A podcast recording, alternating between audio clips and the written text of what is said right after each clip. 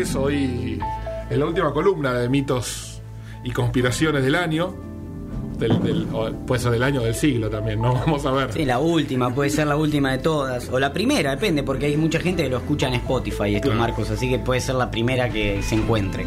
Me quedé pensando a raíz del texto que trajo Mati que es cierto, ¿no? Esta división que hacemos, porque estoy mirando el título ahí en los papeles que escribí, puse mitos urbanos y rurales de la Argentina, como si fuese dos Argentinas distintas o dos cosas distintas. Así que gracias, Mati, por siempre por traer estos textos que me dejan pensando. Pero bueno, hoy vamos a hablar de mitos de la República Argentina, lo vamos a renombrar a la columna de hoy. Nada de rurales y urbanos, de la República Argentina. Muy bien, muy bien. ¿Cómo aprende la gente en Secupé? ¿Viste? Todo es aprendizaje permanente. Me gusta. Aparte me gusta porque aparte siento que voy como sumando puntos con Mechi también. Eso. Va ganando un lugar. Se va ganando un lugar en nuestros corazones. No sé si en la radio, Marco, creo que está más fuera que adentro de la radio, pero no sé, pero está ganando un lugar en nuestros corazones. Es así. Pero bueno, mitos de la Argentina. Vamos con los primeros, los que todo el mundo creo que conoce, que es, por ejemplo, el Nahuelito. El Nahuelito. Yo le quiero mandar un saludo a mi amigo Claudio Lara, que está conectado al vivo de Instagram. ¿Tiene algo que ver con el Nahuelito? Puede ser.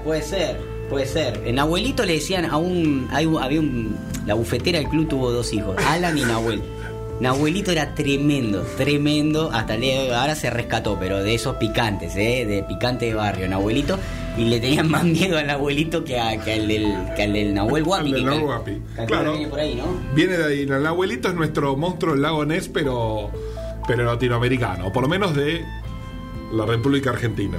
Es cierto que este mito de que existe un monstruo, una criatura en los lagos, está en muchos lugares del mundo, ¿no? Yo me lo tomé siempre en joda eso. Claro. Sí, como la mayoría de los que va a escribir, sí, por supuesto. No, la verdad hay otros que me dan más miedo. Que estamos más tranquilos. A mí me pasa que recordamos que Marcos quería hacer una sesión de espiritismo. Claro, ahora esto. Entonces, para mí que venga a hablar de Nahuelito, para mí hoy me siento sé que mal. Tiene algunos más pesados que sí me dan más miedo. Iba a decir como pez en el agua, pero no sé si queda ahí justo no está hablando de Nahuelito. Pero al estar como en un lugar determinado, ahí yo sé que no me tiro ahí y no me jode. Bien. Bueno, sigo con Nahuelito. Pero sigo con este tema de que también es un poco viene del inicio de la columna, que es el tema de la universalidad de los mitos. Sí. Se me complicó la palabra, ¿no? Todos los lagos profundos y que son difíciles de hacer búsquedas y research, tienen esta historia de que tienen un monstruo dentro. Pero no es algo de la modernidad, digamos, ¿no? Ya los indígenas argentinos o los pueblos autóctonos de la Argentina, originarios, hablaban del cuero, ¿no? Que así lo denominaban ellos, que era algo que aparece flotando en los lagos patagónicos y en algunas de sus versiones, de sus leyendas, tenían como uñas alrededor de todo su perímetro. Dicen que es una criatura acuática desconocida y que la creencia popular dice que está en el lago Nahuel Huapi de Bariloche, ¿no? En Argentina. Hay también como una teoría entre la gente que investiga estas cosas, que todos estos lagos profundos están interconectados. Claro. Entre ellos, ¿no? No hemos encontrado por dónde aún, pero que todos estos lagos profundos están interconectados, ya sea por canales subterráneos o algunos así como túneles, y por eso es difícil encontrarlos. Desaparece, ¿no? Los primeros exploradores se encontraron con este relato de los pueblos originarios. Ya viene la historia del Nahuelito, viene de los pueblos originarios. Es de los pueblos originarios, no es un invento de modernidad.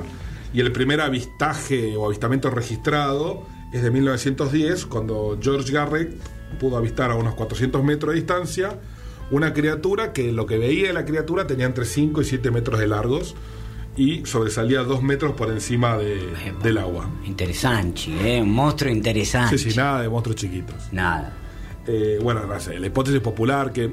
Acá donde se viene... Ya el término hipótesis popular ya me genera una desconfianza. Es casi un oxímono, ¿no? Es como, ¿no? Pero bueno, acá donde se mete el tema este del control del gobierno mundial, ¿no? Porque ¿cómo hace el gobierno mundial? Mete dentro de la cultura popular cosas para distraer, ¿no? Entonces, es un plesiosaurio, es un dinosaurio. Uh-huh. Entonces la gente se va por ese lado y uno no sabe realmente qué puede llegar a ser. Y una versión moderna, esta es bien moderna, que este monstruo que hay en el lago Nahuel Huapi es el resultado de una mutación a raíz de los experimentos atómicos que se realizan en el Instituto Atómico, ¿no? Epa. Me gusta ese. Yo me gusta más creer en esa. Sí, ¿no? Porque es un Godzilla. Claro, es un Godzilla, ¿no? Argentino. Pero bueno, ahí está. La gente sigue buscando, hay gente que se sienta ahí a mirar, a esperar al Nahuelito. A ver si está. Sí, yo reconozco que fui, no lo vi. Fui al lago. Si lo hubiera visto, hubiera hecho esta columna mucho antes. E incluso estaría currando con Lilo, claro, Marcos. Con ese bigote, Marcos, gran autor de libros sobre el Nahuelito. Que Dios nunca le ponga en el camino a Marcos a uno de estos criaturas, un fenómeno paranormal.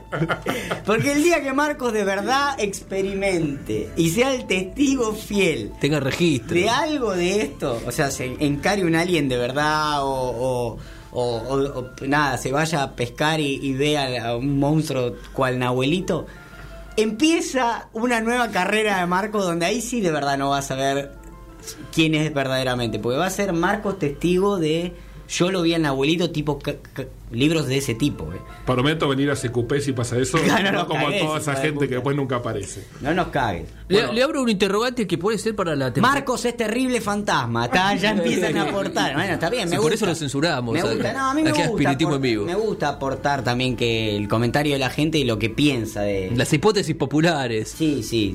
Bueno, si ellos escucharon algunos de los mitos argentinos, que lo comenten. Ya lo puse el número de teléfono de la radio, 4732 1122, 4732 1122, por si, así como nos han llamado gente que tenía miedo a la soledad o gente que ha querido contar algún tipo de lío romántico, lo que fuera, yo quiero que nos llame la gente también a contarnos si ha vivido una experiencia paranormal. Sí. Si ha escuchado a la Llorona en algún pueblo, por ejemplo. Nahuelito, hasta acá tenemos, este es un mito que viene entonces desde los pueblos originarios, que tiene distintos matices. Sí, no es el único, ¿no? Porque en la cultura así de los pueblos se permea y viene a lo que es la parte más moderna. No, tenía una pregunta yo que me gustaría por ahí para la siguiente temporada, pero entiendo que no está en el guión porque no se ha visto en Argentina, pero ¿qué onda los dragones? Bueno, los dragones tienen... Arranca así, ni lo piensan. Lo estaba probando. Me encantó, déjeme darle. Yo sé que usted no le interesa los dragones. Usted estaba viendo el tiempo... Yo le voy a decir, las personas tienen un momento donde tratan de pensar lo que van a decir.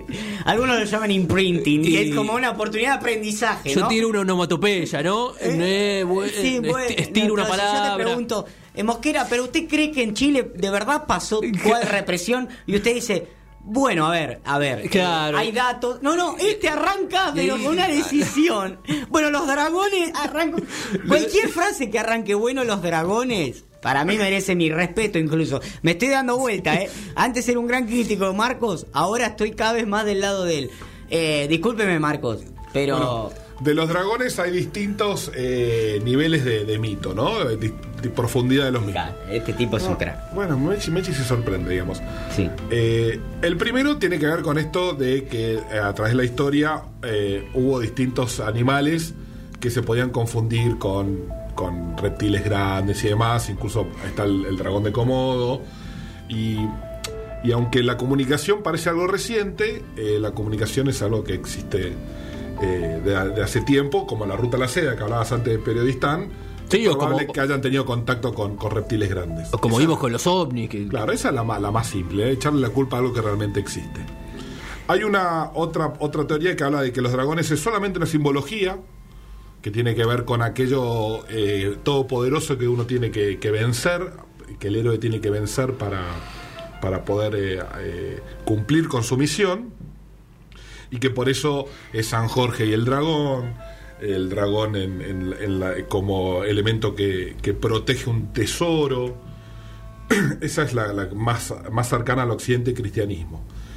En el caso de Oriente, el dragón está visto como un ser sabio, muy distinto al dragón de Occidente, donde es un ser... sagrado. Grotesco. Claro, grotesco, que malo. En Oriente no, es un ser sabio, que protege, claro, que tiene sabiduría a transmitir, y por lo tanto es reverenciado desde ese lado. Y después... está esta teoría que está más cercana a lo que es los alienígenas ancestrales, que los dragones están representando naves alienígenas que se movían por el cielo y tiraban fuego. Tremendo, cómo asoció todo. Y que eso está, no tenían cómo nombrarlo. En su descripción era algo que volaba con fuego por el, y tirando humo por el cielo. Y bueno, el dragón es nada más. Déjame estrecharle la diestra, Marco. Es un frontón usted. Es un frontón. Infranqueable. Pero bueno, lo asocio a esta necesidad de encontrar bichos gigantescos, como pudo haber sido dragones en algunos lugares, o aquí no se ha dado relatos, pero sí tenemos al Nahuelito ahí firme en el sur como nuestro monstruo gigantesco. Bueno, cuando se encuentran los primeros... Debo decirle, Marcos, que la gente lo banca, pero también lo bardea un poco. Es de esperar, dicen, aguante Marcos, qué sé yo. ¿Qué dice? Me gustaría leer los insultos. Y recién, por ejemplo, a Marcos se le escapó un chorro de baba y dicen, habla de los dragones y escupe. Escupe, claro. No, lo cual lo convierte en una empirista, Marco. Bueno, pero la gente observa todo. Observa todo atrás de cosas. Observa todo. Ese es el hijo de puta de mi hermano. Y le encanta bardear a Marcos.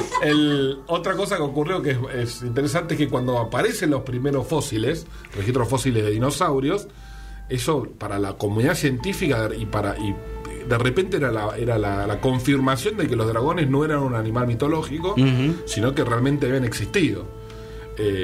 Por eso hubo una revolución en cierto momento, y los primeros fósiles, cuando los armaban, tenían más esta visión de que era un dragón, ¿no? Trataban de armarlo de esa manera. Pero bueno, no les cuajaban las piezas. No, pero como todo, viste, encontraban... Y siempre calculo que habría un jodón que armaba boludeces. Dragones, con los arma... Bueno, mira lo que se armó, para eso no coincide, pero armó, viste, una boludez.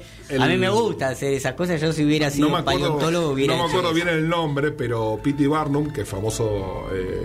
¿Cómo no se acuerda el nombre y lo tira perfecto? No me acuerdo el nombre de lo que había hecho. P.T. Barnum, que era el famoso empresario del circo de Estados Unidos, había comprado una sirena que se llamaba la sirena, y no me acuerdo el nombre, que era eso, un taxidermista había armado con el cuerpo de una cosa y demás, había armado una sirena y parecía una sirena disecada. Y se vende... En Holanda y en otros lugares del mundo. Agarran las mantarrayas, las rayas, digamos, las pequeñas, las secan al sol y después las tallan, y con eso hacen figuras y te meten otro nombre, y la gente se la venden como si fuesen sirenas. Siempre hay un vivo para sacar un mango de estas cosas. Ok. Cuando usted decía sirena, yo me imaginaba una tipo alarma. Sí, yo también. Entendí. Ahora las sirenas como los sirenos que viven en el mar. Claro. Es animal mitológico. Claro. Hablando de mitos. No, qué sé yo. Pero como habló un circo, digo, puso una sirena, qué sé yo. No, y después entendí, claro. Así que bueno, siempre hay alguien que se aprovecha y arma las cosas para venderle a alguno que se deja engañar, ¿no? También hay que dejarse engañar. Te vendo una sirena. Después la voy a buscar para mandarle la foto. Bueno, vamos al segundo mito de la República Argentina. Lo compartimos también con Brasil y con Paraguay, que es el pombero. El pombero, acá te metes en el terreno que yo no quiero. ¿Por qué? Porque acá yo viví una experiencia. ¿Vos tuviste un encuentro con el pombero? No lo vi, pero lo escuché, loco. ¿Escuchaste al pombero? Sí. Bueno, les cuento cómo es el pombero. Contale y yo te digo. El pombero es un duende del bosque que se encarga de proteger la fauna y la flora de aquellos que matan más animales, los que van a comer, o que andan talando árboles que no van a utilizar. Es un duende antropomorfo, un hombre feo, más bien bajo, fornido, retacón, moreno, con manos y pies velludas, cuyas pisadas no se sienten. Algunos lo confunden con el patabolsa. No es el patabolsa, no. Este es un duende y habita en el monte o en casas que están abandonadas y demás, ¿no? Y de acuerdo a la leyenda, tienen distintas habilidades, ¿no? Mimetizarse fácilmente, hacerse invisible cuando quiere, se hace sentir con un toque, ¿no? Te toca el cuerpo así, tiene manos velludas que producen un escalofrío cuando te toca. Puede deslizarse por los espacios más estrechos y pasar por el ojo una cerradura, dice el mito, ¿no? Corren en cuatro patas cuando hace falta, imitan el canto de las aves, especialmente las aves nocturnas. Ahí está. Eso escuchaste vos. Contá, ahora que tenés que contarte. Seguí, porque te voy a contar lo mío. El silbido de los hombres y de las serpientes, ¿no? Que las serpientes producen un sonido, parece un sisilar que parece un silbido. El grito de animales, y bueno, también es como un ventrículo, ¿no? En el norte de la República, es un mito más de la zona de la Mesopotamia, de Corrientes, sí, de Misiones, de Formosa, Hay que dejarle regalos, ¿no? Para que el bombero no joda. Se le deja un poco de tabaco, miel, una botellita de caña, ¿no? Y si el bombero, vos que estás en buenas con el bombero, te cuida la casa y tus animales de tu granja, digamos.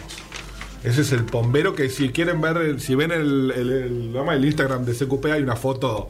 No hay una foto, hay un dibujo que un poco muestra cómo sería el bombero que hoy Meche subió. Bueno, yo te voy a contar, lo voy a hacer breve, porque la verdad que me trae escalofríos.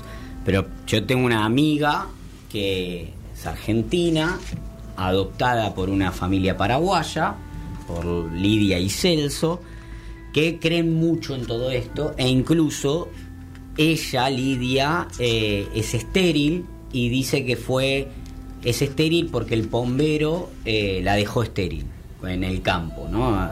Cuando era joven. Entonces nunca pudo tener familia. Bueno, adoptaron a mi amiga, qué sé yo, y siempre nos cuentan historias y todo, y tienen una planta de higo en el fondo porque al bombero le gusta el higo, como que siempre lo adoptaron, incluso cuando lo trajeron acá a Buenos Aires, viven en el conurbano, pero ellos dicen que está en su casa y que les cuida la casa, todo lo que vos dijiste, Marcos, que le cuida la casa, cuida a los animales, porque ellos también tienen así como algunos animalitos y esto que lo otro. Esto de toda la vida, yo siempre lo tomé con mucho respeto y todo. Pero una noche estábamos jodiendo con mis amigos, éramos una linda banda, éramos como 15. Y empezaron, contamos historias, que las historias, que esto. Y la mamá dijo, no jodan con eso. No jodan porque después, viste, se cagan todos, dale, qué sé yo. Nosotros estábamos hinchando las bolas, éramos todos pibes, teníamos, no sé, 16 años, 17. No, que esto, que pun, que pan, que no sé qué, que lo otro. Y ellos tenían un pasillo que daba a la higuera a la noche, y yo, con mi estupidez galopante de siempre, salgo al pasillo y le digo, che, bombero, salí, si sos tan guapo, qué sé yo. A lo que Vanessa, mi amiga, me dice, no, Nico, no. Con eso no. Basta, con eso no jodas, pues yo creo en eso. Sí, Vane, pero no pasa nada. No va a aparecer porque somos un montón, que esto, que lo otro. Che, bombero. Lo jodo y escucho, pero real, no voy a mentir en esto, lo juro por mi propia madre, me hacen shh. Desde el lugar donde yo estaba gritando. El vecino por ahí. Entonces me dicen, no, basta, Nico, basta, dale. Entonces a lo cual yo digo, debe de haber sido algún vecino. Claro. Que claro, yo estoy gritando a las 3:30 de la mañana, si bien era verano, todo bien, pero estoy gritando a las 3:30 de la mañana, salí de ahí, Gil, no sé qué, yo estaba medio bardeando ya.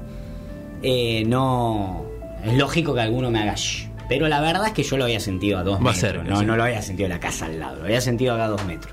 No se veía nada, estaba todo oscuro. A lo cual vuelvo al pasillo. Porfiado. Y escucho así. A 1 metro. Y yo medio que ya me empiezo a cagar, de verdad me empiezo a cagar. Entonces regreso a la casa y todos como que estaban jodiendo con él. Y yo vuelvo con la noticia por el shh, lo escucharon 10. De los 15, 10. Sí, todos de acuerdo. El silbido lo escucho yo solo. Entonces... Bueno, Nico, ya está, basta. Quedó como el chiste que yo estaba jodiendo a todos. Ya está, Nico, ya está. Bueno, sí.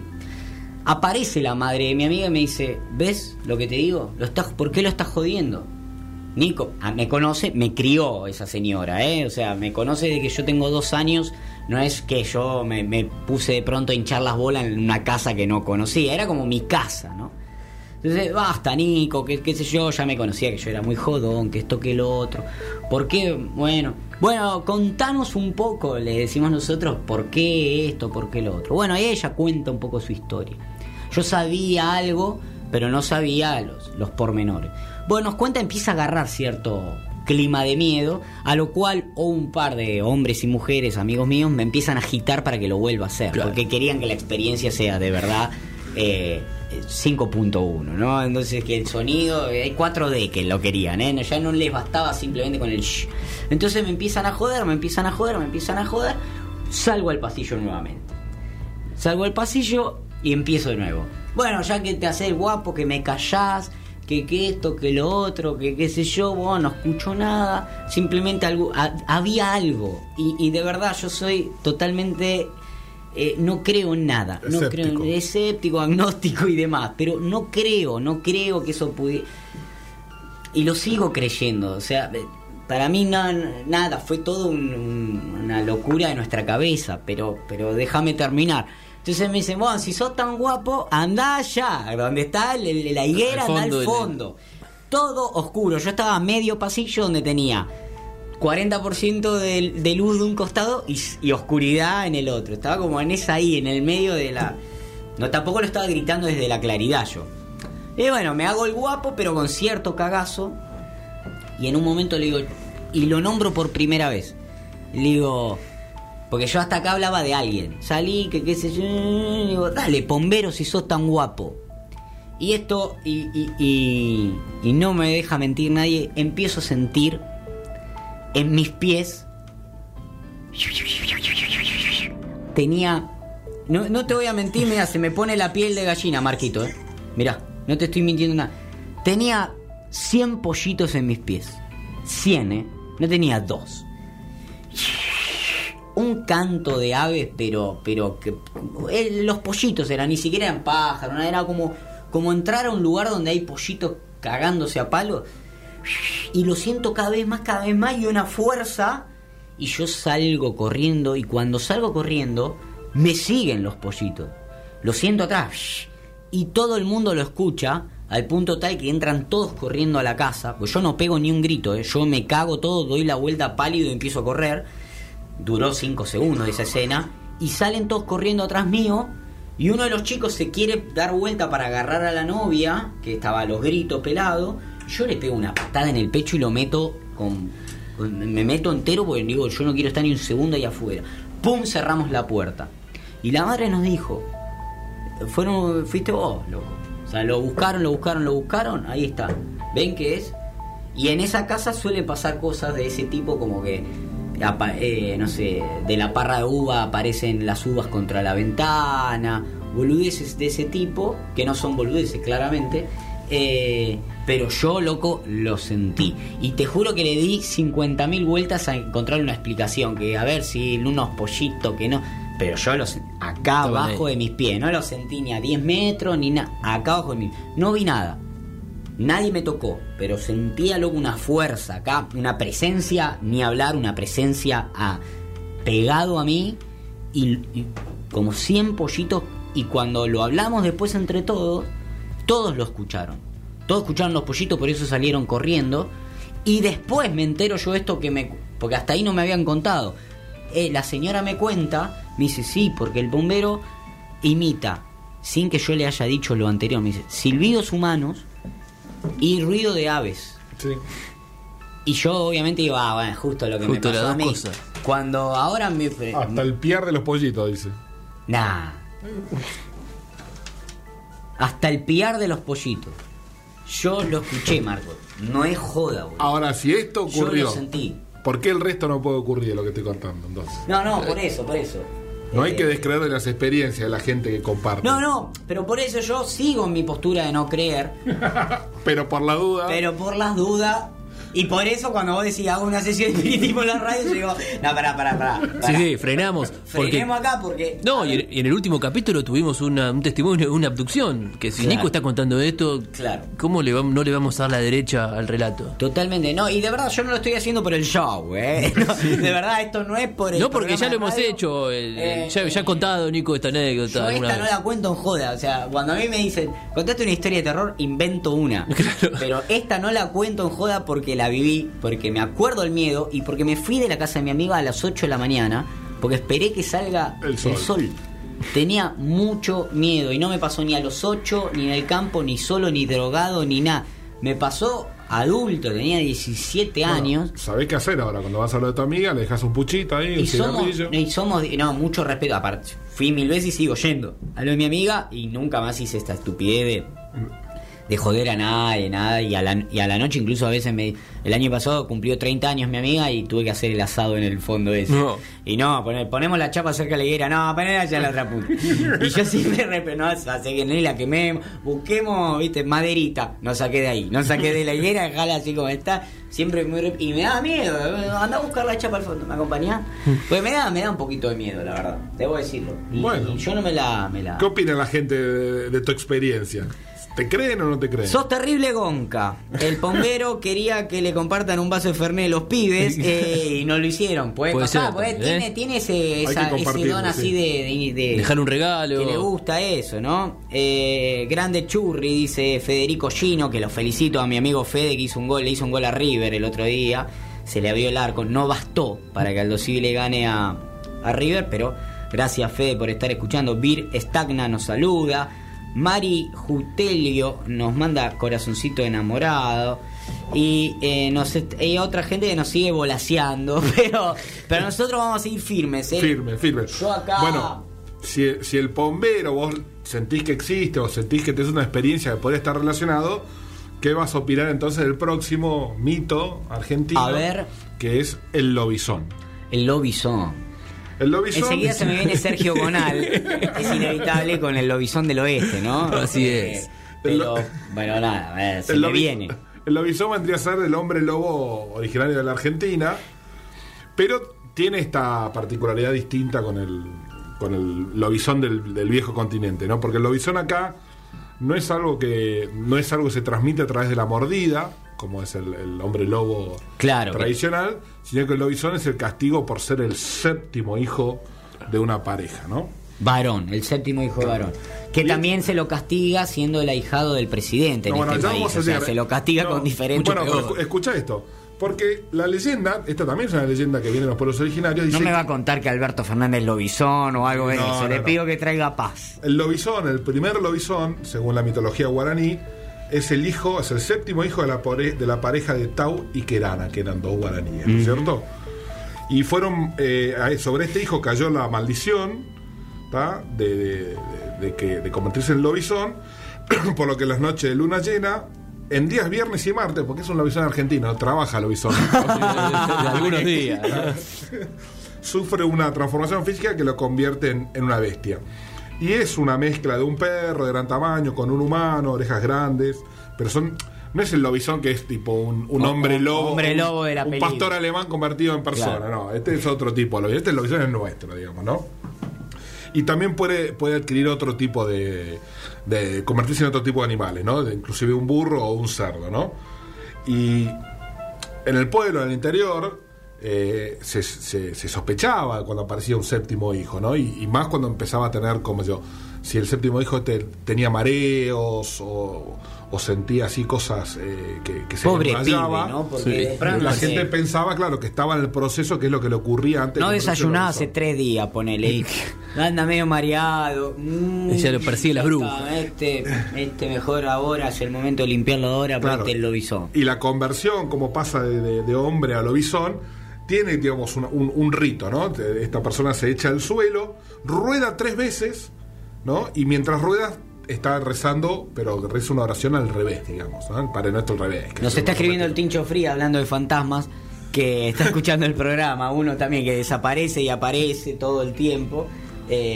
Por suerte hay gente que se encarga también de bardearlo a Tincho, que aparece y lo bardean al Tincho. Lobizón, al toque. Bueno, una vez, no es el lobizón que anda persiguiendo gente para matar, como el hombre lobo de Menos Europa. Mal, me lleva tranquilidad, Marcos, claro. Porque... Y lo que hace este lobizón es sale a hacer cosas pícaras, tropelías, digamos, ¿no?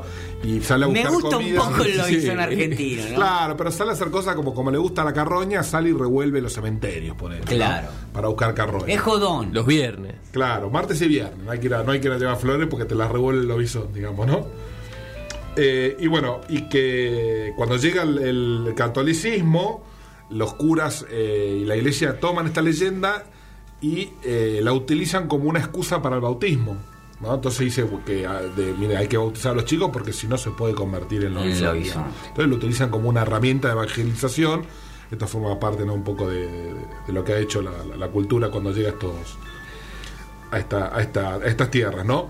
Pero bueno, el lobizón se puede identificar cuando no es lobizón, digamos, voy por la calle y tienen ciertas características estas personas que son lobizón, ¿no? Son personas muy delgadas, ahí ya estoy descartado, desgarbadas, de piel amarilla. Claro, usted con los pelos que tiene en el pecho, al principio no, pero, no, pero usted, yo lo veía, digo, no será amargo lobizón. Pero no, usted dice delgado, no, usted es una persona robusta, así que no, delgado es... Déjeme anotar porque... Delgado, sí. Desgarbado, de piel amarilla. ¿Desgarbado a qué vienen? Yo no sé. Desalineado, cuando camina, ¿viste? Tiene un carácter huraño, son antipáticos y se visten muy mal, digamos, ¿no? Pero vos ves a una persona así por la calle, este puede ser lobizón. Tampoco van a salir a castigar artesanos, ¿no? Por la calle, porque suelen estar medio desgarbados y flacos. Así son flacos. O a Charlie García. Desalineado, ¿vio? Pero esto es como la primera sospecha. Después hay que estar atentos si después de una luna llena de martes o viernes, si al día siguiente está mal del estómago. Porque claro, como estuvo comiendo porquería, carroña toda la noche, al día siguiente suelen estar, viste, enfermos, porque la verdad que les cayó como el culo andar comiendo, viste. Supóngase una señora que su hijo se fue a vivir a Palermo con unos amigos y lo ve que de pronto, para no caerle a los artesanos solamente, ¿no? Lo ve de pronto que anda desalineado, que se viste así nomás porque es cool en teoría.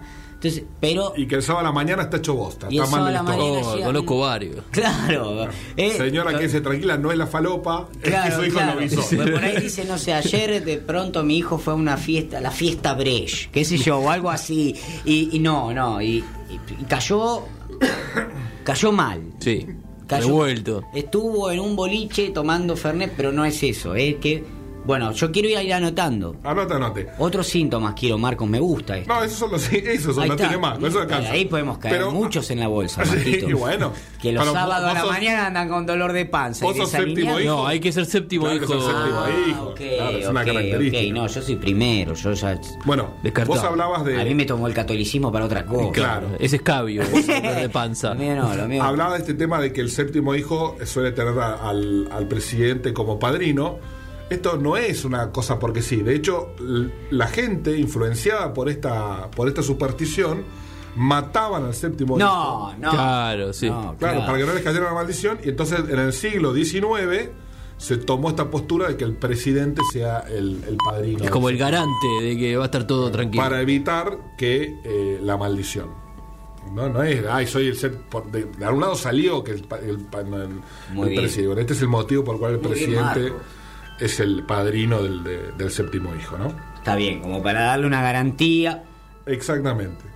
Bien. Después tenemos la Lamaula, ¿tá? O la Mulánima, que es un mito más de la zona de Santiago del Estero. Sí, ese lo escuché. El año pasado estuve haciendo un programa de folclore y contaban, teníamos una columna de eso y me la han contado. Claro, yo la escuché por primera vez cuando estuve trabajando en Santiago del Estero.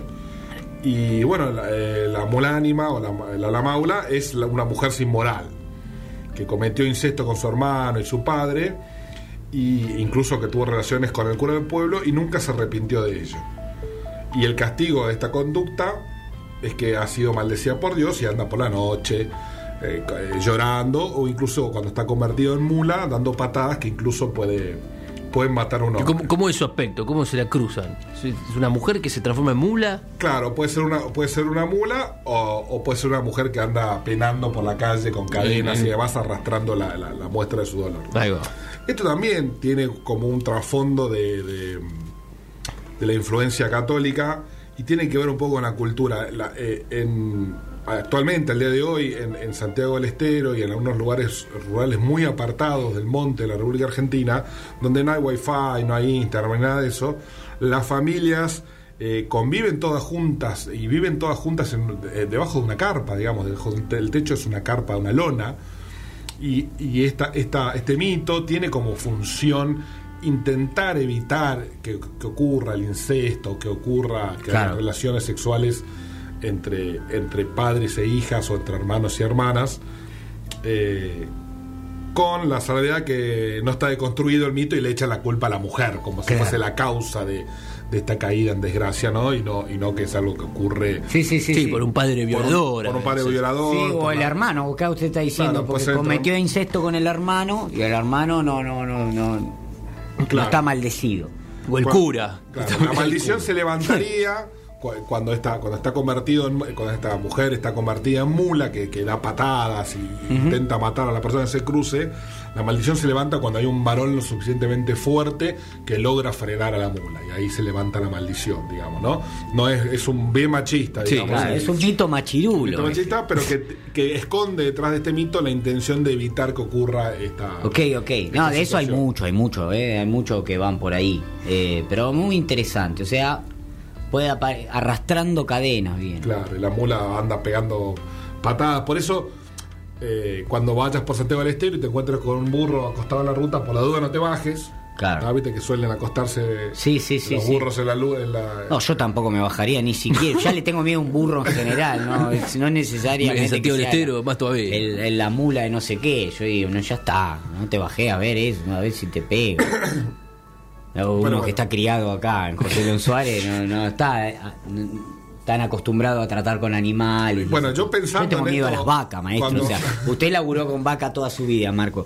A mí se me acerca una vaca. Más peligroso la vaca. ¿Eh? Más peligroso que el toro, la vaca. No, yo tengo miedo. Como me parecen tan imponentes que se me acerquen y como no, a los caballos. Todo eso, como yo me subo, sí, pero me tenga uno mansito que sepa por dónde ir. Si no me da como o qué sé yo, estoy en la cancha y la policía viene con los caballos, yo me cago todo. Sí.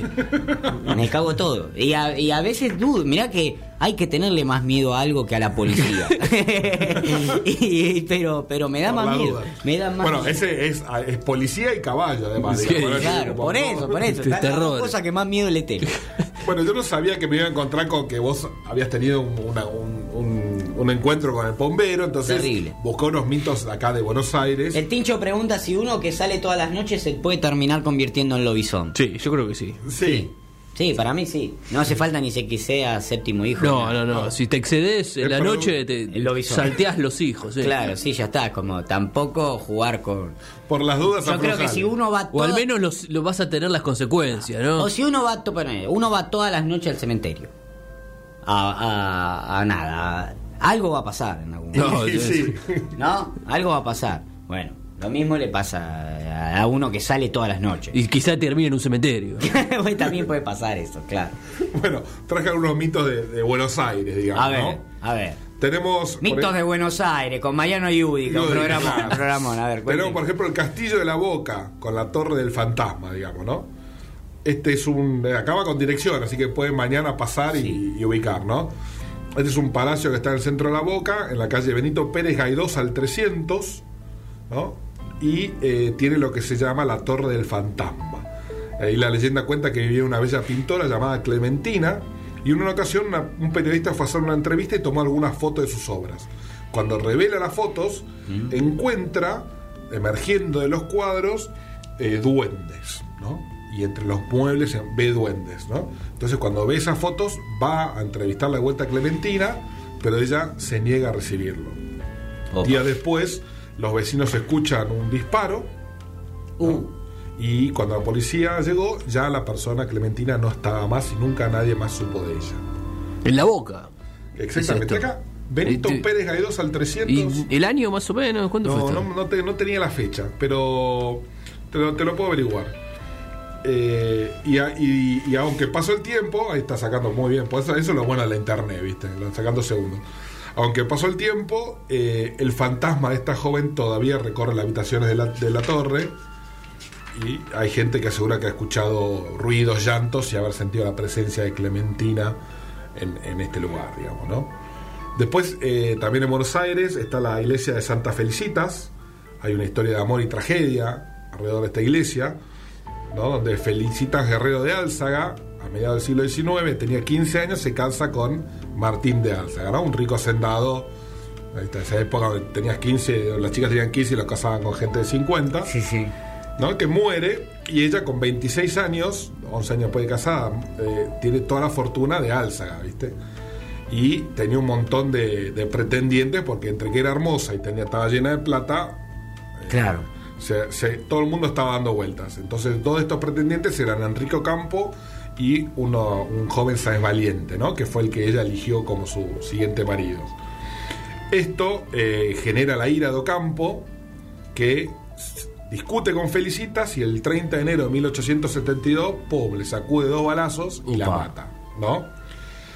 Tras esta tragedia, la familia construye esta iglesia, la iglesia de Santa Felicitas, y dice la leyenda que todos los 30 de enero por la noche, el fantasma de Felicitas se la ve llorar, pasear vestida de blanco entre las rejas del templo. Así que 30 de enero no tener agenda. Para el tour, ¿eh? Para el tour de fantasmas en Buenos Aires. No, porque la gente dice, no, viste, esas historias son del viejo continente, que solamente no, son de acá, Europa. acá, a 30 kilómetros. Fantasmas latinoamericanos, no necesitamos ir a ver, a hacer el tour de Jack el Destripador.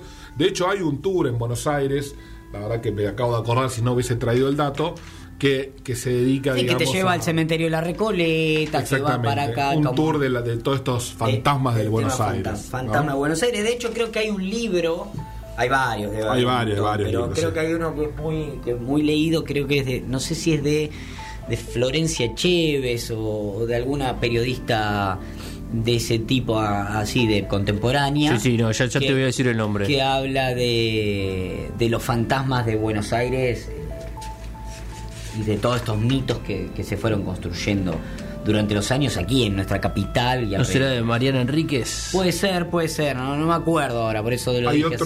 Hay otro mito muy conocido. Florencia Chévez, pero puede ser otro. Hay otro mito muy conocido que la verdad que no lo busqué porque este es archiconocido, que es la historia de la dama de blanco de la Recoleta, ¿no?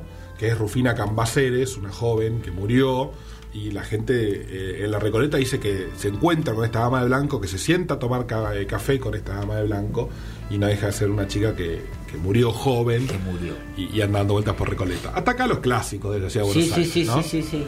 Los que están en la historia que se encuentran. Me gusta este tour fantasmagórico con Marco. Sí, quiero hacerlo vivo ahora. Yo quiero ir con Marcos en el auto y que nos vaya contando. Podemos hacer así una serie de vlogs visuales, no sé cómo se llama. ¿Cómo se llaman? Los videologs. Videologs. Lo que hacen los gallegos. Claro, no sé qué hacen, pero me gustaría, Marco, ¿eh? Y después por el interior, que ahí conoce más. Me da un poco más de miedo los del interior. Sí, no, y aparte, me da miedo cargar el tanque para irnos al interior a grabar video. Vamos acá nomás. Hace unos años habíamos comprado un terrenito ahí cerca del pueblo de Las Rosas, y que tenía una casa, y bueno, la verdad que habría que ocuparla con alguien para cuidarla. Sí.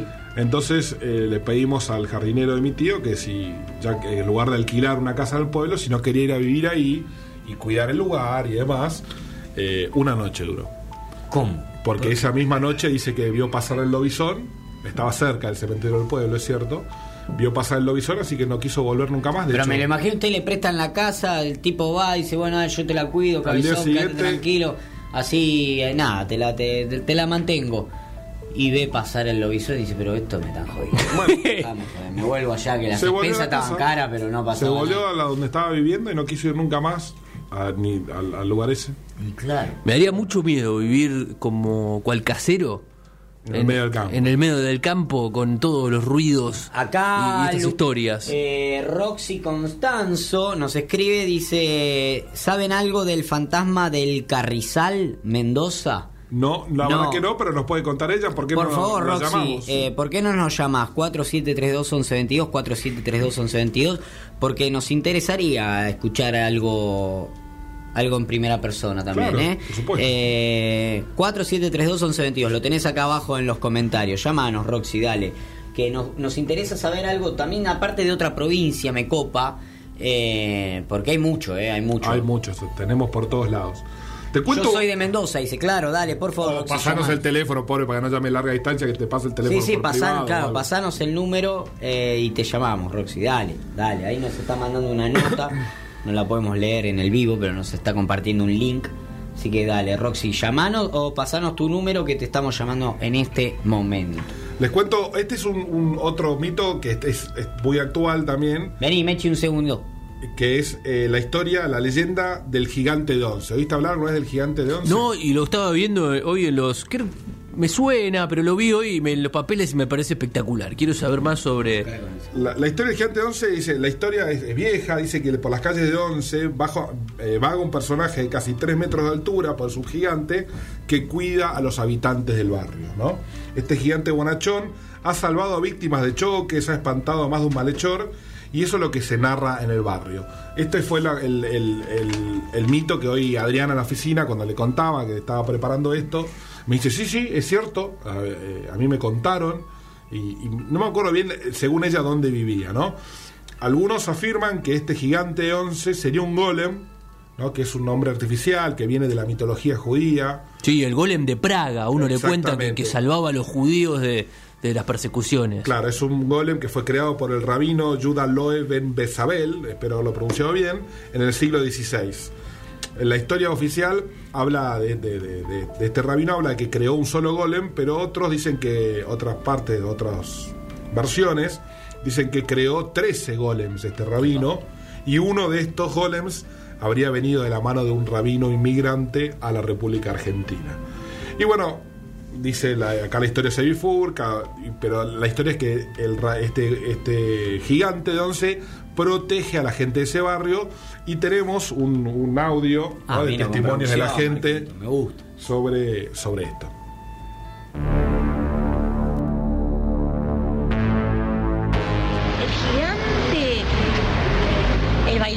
¿Se escuchó hablar del gigante de acá? Ahora lo que sí, nunca lo vi. Dice que podría ser Joaquín, un hombre grande, que tiene pelo largo y de barba, pero nosotros nunca lo vimos, se comenta acá en el barrio. Sí, escuché, pero no sé si es un mito, si en verdad existe, o sea, la verdad que no sé, escuché por todos lados que hablaban mucho del gigante, como que él reayuda a la gente, como que es el protector del barrio, digamos, porque ahora que hay muchos vándalos. Sí, lo vi, pero muy de lejos, estaba ayudando a un chico cuando le quisieron robar. Parientes míos dicen que lo vieron, que lo saludan, que es un buen tipo, pero no, eso siempre hablan al pedo. Espero cruzármelo en algún momento. Bueno, estas son... Espero cruzármelo, dijo. Sí. Qué valiente, ¿no? Porque defiende a la... A diferencia de los otros mitos, este es un mito bonachón. Está cuidando. Hay uno que me parece que estaba jodiendo, pues, hijo. Le dicen que es Joaquín. Ese verdubió algún amigo. Claro, ese yo me imagino que verdubió a alguien, como si a mí me dijeran, no sé... ¿Viste? ¿Lo viste a Pie Grande? Sí, se llama Marquito. Yo tiraría, si me vienen de poner el Canal 9 a hacer una nota sobre eso, del Pie Grande de San Isidro. Yo, sí, Marquito, un tal Marquito. Es un chiste, me parece, pero me gustó. Y otro dijo, no, pero defienda. Ahora que hay tantos vándalos, es como que está bueno cruzárselo porque te va a defender. Claro. Dicen, algunos dicen que cree que el gigante está en una habitación que se accede a través de un anexo al hospital en Caballito. Otros dicen que vive en un callejón oculto, que podría ser el pasaje Colombo o el Victoria. La verdad que yo no conozco el barrio con tanta precisión, pero... Sí, porque cuando dicen callejón yo enseguida digo, nada, acá no hay callejones. Pero hay callejones en la ciudad de Buenos Aires, muchos callejones y pasajes. Así que bueno, si alguno anda por Once, a lo mejor se encuentra con el gigante. No tenga miedo, es un gigante bonachón, está para protegerlos y no es uno de estos mitos donde viene a hacer daño o travesuras, claro, o demás. Está bueno, Marcos, eso también. Los buenos me caen muy bien, como hubo ovnis buenos, extraterrestres, claro, buenos. Me gusta, no es todo malos. Monstruos, ¿sí? No, me gusta, este loco, el gigante me copó, Sí, eso suele ser buena onda los golems. Pero bueno, es así. Ahí es para Buenos Aires. Y hay un metro urbano, si vamos a calificar de urbano, pero que es urbano no de Buenos Aires, porque no es la única ciudad de la República Argentina. Me parece las urbes. Claro. Ahí va. Este es un mito urbano, pero de Catamarca, que es el mito del Pitufo Enrique. Que por eso echaron a un locutor de Crónica. Exactamente. No, porque estaban hablando del Pitufo Enrique y el locutor, el que era el presentador de noticias, dice, ¡qué pitufo ese! Y se rió y lo echaron del canal por reírse del pitufo. Bueno, el Pitufo Enrique es un mito. Yo le voy a contar cuál es la leyenda urbana actual, pero es así. El Pitufo Enrique es una leyenda urbana que sale de Catamarca, que nace en Catamarca, que es un ser malvado y pequeño que cuenta esta historia, que ahí es cuando volvió a la actualidad, se le apareció a los policías, ¿no? Y sería una leyenda urbana que se dio a principios del año 2000 y que es cierto que el canal de Crónica TV fue el que lo impuso así en los medios, pero es algo que le ocurrió a dos policías de Catamarca el 17 de abril del 2000, ¿no? Este de acá, este de ahora. Exactamente. Y le ocurrió a dos policías que vieron un petizo que identificaron que era como un niño y... salieron, viste, a apretarlo al petizo al niño, y el oficial se acerca para recriminarlo y para que se vuelva a la casa, pero este pequeño de extraña apariencia se le prendieron los ojos como dos llamas y desapareció, ¿no es cierto? Se le escapó y no lo pudo ver más. El Cabo Agüero, en la localidad de Banda Varela, en Catamarca, a pocos kilómetros de la capital provincial, dijo haber visto un duende que le habló y que venía a buscarlo por parte de Satanás, ¿no? Este hecho está registrado en las actas de la subcomisaría, y esta subcomisaría tuvo que ser clausurada porque los uniformados entraron en psicosis. El parte oficial dice que fueron a buscarlo a la 1:30, se despachó un móvil al lugar porque no contestaba, y cuando llegaron estaba la gente de consigna, estaba sin conocimiento, ¿no? Estaba como catatónico, con los ojos abiertos mirando el techo. Lo empiezan a sacudir a la gente y empieza a gritar: me viene a buscar, señalando algo que nosotros no podían ver. Y bueno, fue presa de un shock, y aparentemente era el pitufo Enrique, que venía a anunciarle que iba a ser que venía a buscarlo de parte de Satanás, no, que iba a morir. Y durante este tiempo que circuló la leyenda, ya en el año 2000, hay 3 personas que fallecen de causas desconocidas, que tenían marcas extrañas en la piel, pero no tenían ninguna herida. Epa. Entonces, ante la preocupación que esto generaba, el jefe de la unidad regional cierra la dependencia, ¿no? Hasta que hubiese alguien que quisiese hacerse cargo de la comisaría. Claro. Estaban locos, ¿viste? Los policías no querían saber nada. No quería nadie hacerse cargo. Exactamente.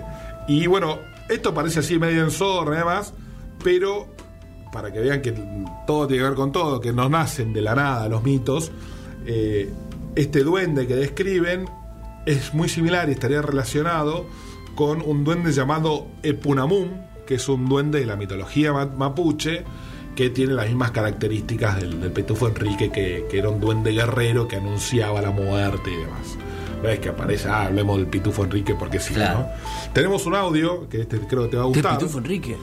Sí. Bien. Que esto es cuando aparecen las noticias, ¿no? Que esto aludías vos, digamos, ¿no? A ver. Tía busca al Pitufo Enrique.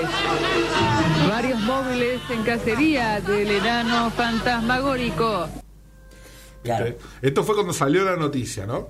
Cuando sale la noticia aparece rápidamente. Qué capacidad crónica de convertir todo en humor, ¿no? Y los grandes del humor han podido lograr eso, ¿eh? Bueno, ¿cómo se llama? García, ¿no? De crónica, fallecido hace poco. Hace muy poco.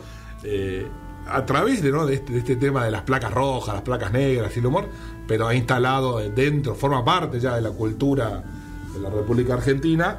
Y aunque esto parece... hay un gran mito que es que Crónica es un canal de noticias.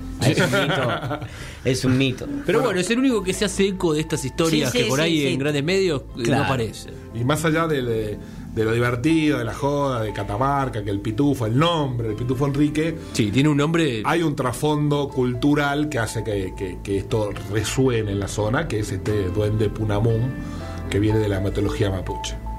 Así que bueno, estos son el pequeño y breve resumen. No, muy bien, ¿no? Me gustó mucho. Preparamos una canción para el final. Trajo canción y todo. Sí, pero este es el resumen de los mitos. Hay muchísimo más, como este mito del carrizal que nos dijo esta chica, que lo traeremos para el próximo programa. Haremos más investigación, haremos una búsqueda más amplia de mitos argentinos. Marcos, aprovecho antes de su música para felicitarlo por el gran año que tuvo Marcos. Sí, porque es el primero en cerrar el año, ¿no? El premio estímulo Secupés. Sí, es el primero en cerrar, Marcos. Yo ya cerré, creo. Usted ya cerró. Ya tiramos la toalla. Yo estaba esperando una madre. Para mí, debo decir, porque nuestra idea es hacer un programa afuera. Claro. Para mí, ahí afuera Marcos va a tener su momento de contar alguna historia más. Sí, podemos dejarlo ahí sujeto a... Al lado de las brasas lo tiene. Claro. Armamos una sesión de espiritismo afuera, a lo mejor. No, eso ya está dado de baja.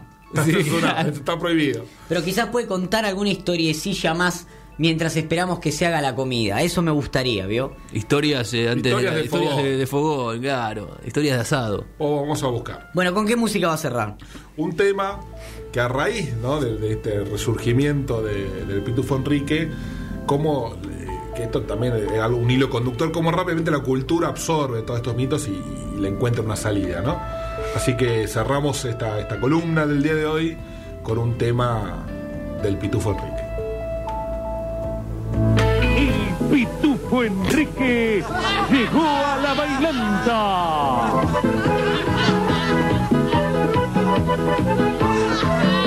El baile del duende, el baile del duende, el baile del duende.